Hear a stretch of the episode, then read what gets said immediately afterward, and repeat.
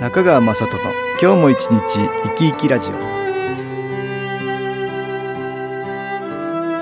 皆さん生き生きしてらっしゃいますか？この番組では気というものを私中川雅人がいろいろな角度からわかりやすくお話をしてまいります。どうぞごゆっくりお楽しみください。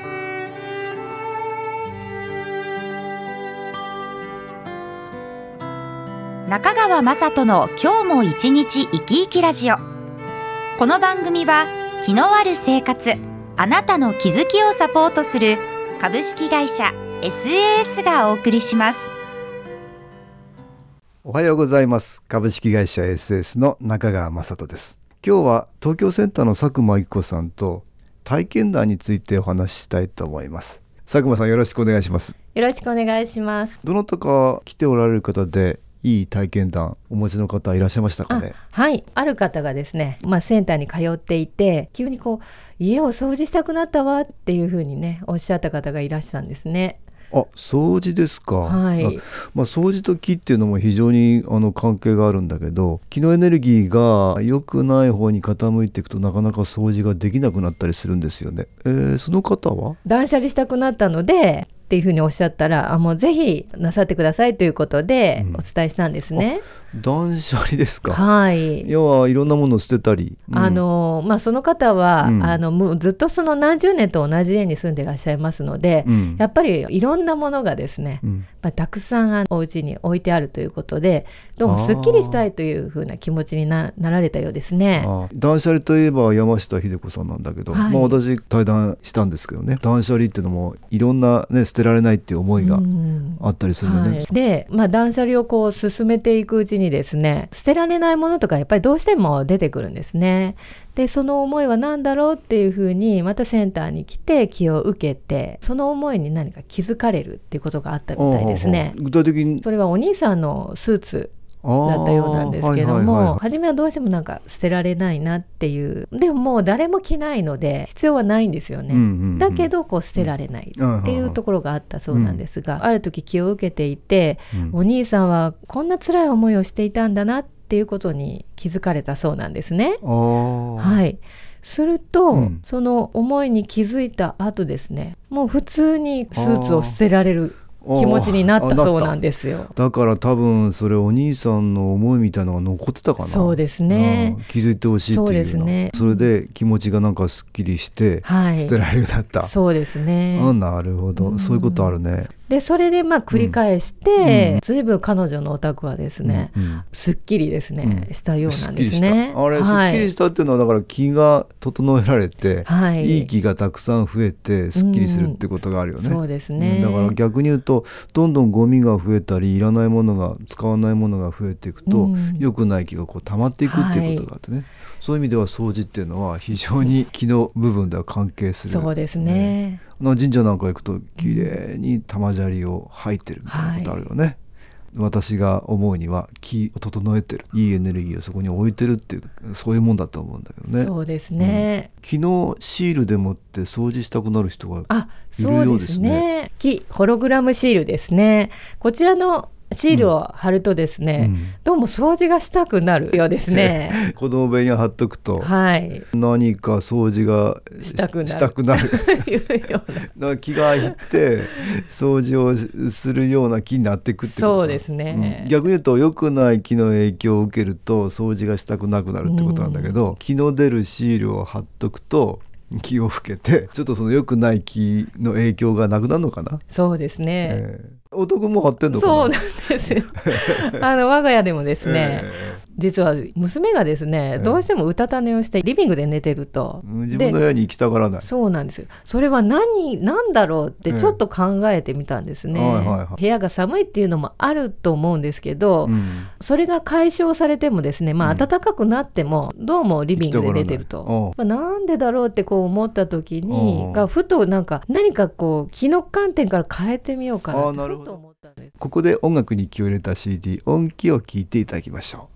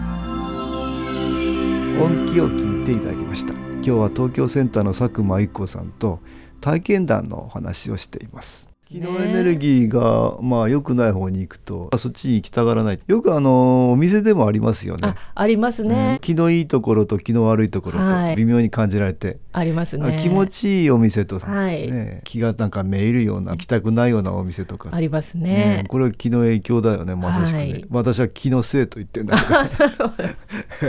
本当は何か感じてんだよね。だけどそれが頭で理屈で考えるとそんなことないやって思うんですけどね、はい、気っていう見えないエネルギーを感じてんだと思うんだよね、どうしてもこのお店に行きたくなるっていうのはやっぱりそういうことですかね。そういうことですよね、だからいいお店まあ気持ちがいいお店、まあ、い。い気のお店だよね。自分に合う気が高まっていくみたいな感じてんだよねそうですね、ね、娘さんはお部屋に帰りたくないっていう感じ。そうなんですよ、うん。まずキーホログラムシールを貼ってみた。はい、はい、あ貼ってみました。はいはいはい、貼ってみて、ええ、で掃除をやはりですね、え、掃除を、しました。で隅々までですね、まあベッドの下までですね、あの普段しないようなところまでしまして、でその後なんかふと思ったんですね。肺元気を置こうと。あ今まであったのはリビング？そうですね。あリビングにあったけども、はい、それをそっちに置いてみようと。置いてみ肺元気まあ強力に気が出る機械ですからね。そうです。それをまあ置いてみようと、はい、置いてみた？はい。ならあの、うん、下の娘がですね、うん、あれお母さんなんか感じがいいよって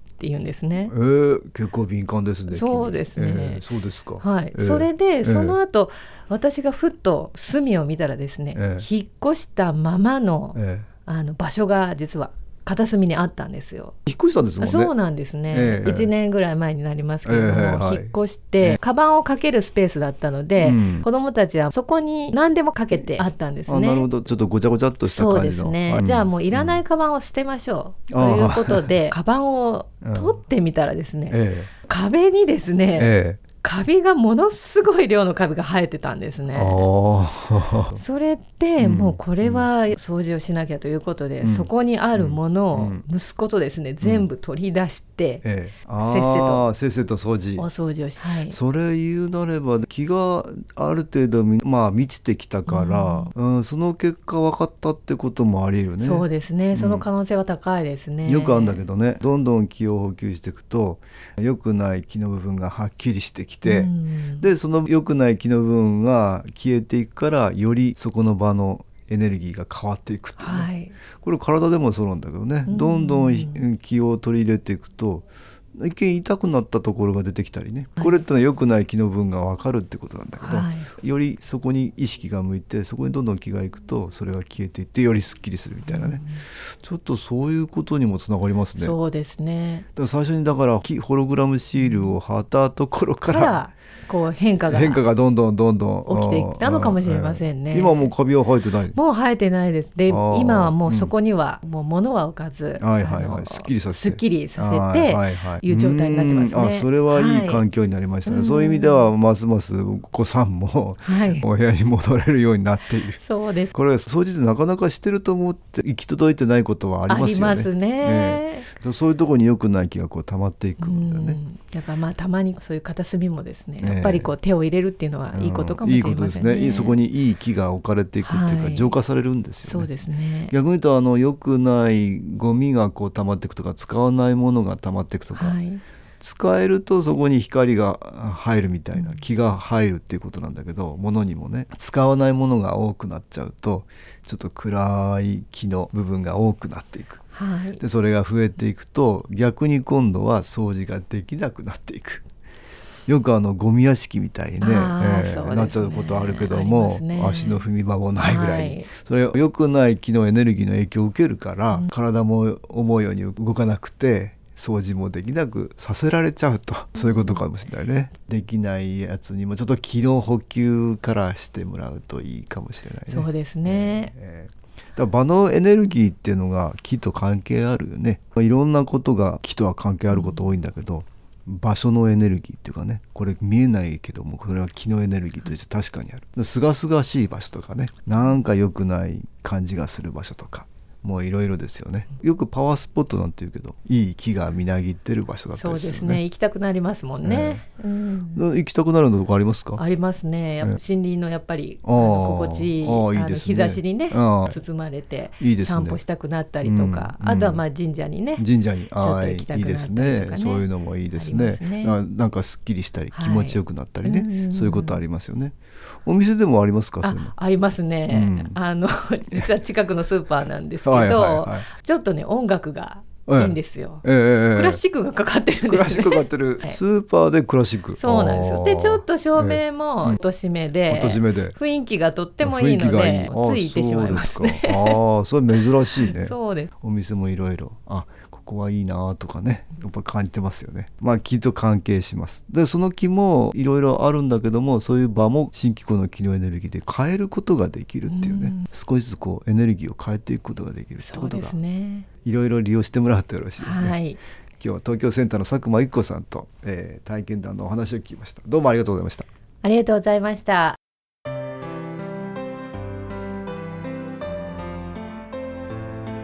株式会社 SS は東京をはじめ札幌名古屋大阪福岡熊本沖縄と全国7カ所で営業しています。私は各地で無料体験会を開催しています。6月18日土曜日には東京池袋にある私どものセンターで開催します。中川雅人の昨日お話と昨日体験と題して開催する無料体験会です。新気候というこの気候に興味のある方はぜひご参加ください。ちょっと気候を体験してみたいという方体の調子が悪い方ストレスの多い方運が良くないという方気が出せるようになる研修講座に興味のある方自分自身の気を変えるといろいろなことが変わります。そのきっかけにしていただけると幸いです。6月18日土曜日午後1時から4時までです。住所は豊島区東池袋1-30-6池袋の東口豊島公会堂のすぐそばにあります。電話は東京03-3980-8328 3980-8328です。また SS のウェブサイトでもご案内しております。お気軽にお問い合わせください。お待ちしております。いかがでしたでしょうか？この番組はポッドキャスティングでパソコンからいつでも聞くことができます SAS のウェブサイト www. 新機構 .com 新機構は SHINKIKO または FM 西東京のページからどうぞ中川雅人の今日も一日生き生きラジオこの番組は気のある生活あなたの気づきをサポートする株式会社 SAS がお送りしました。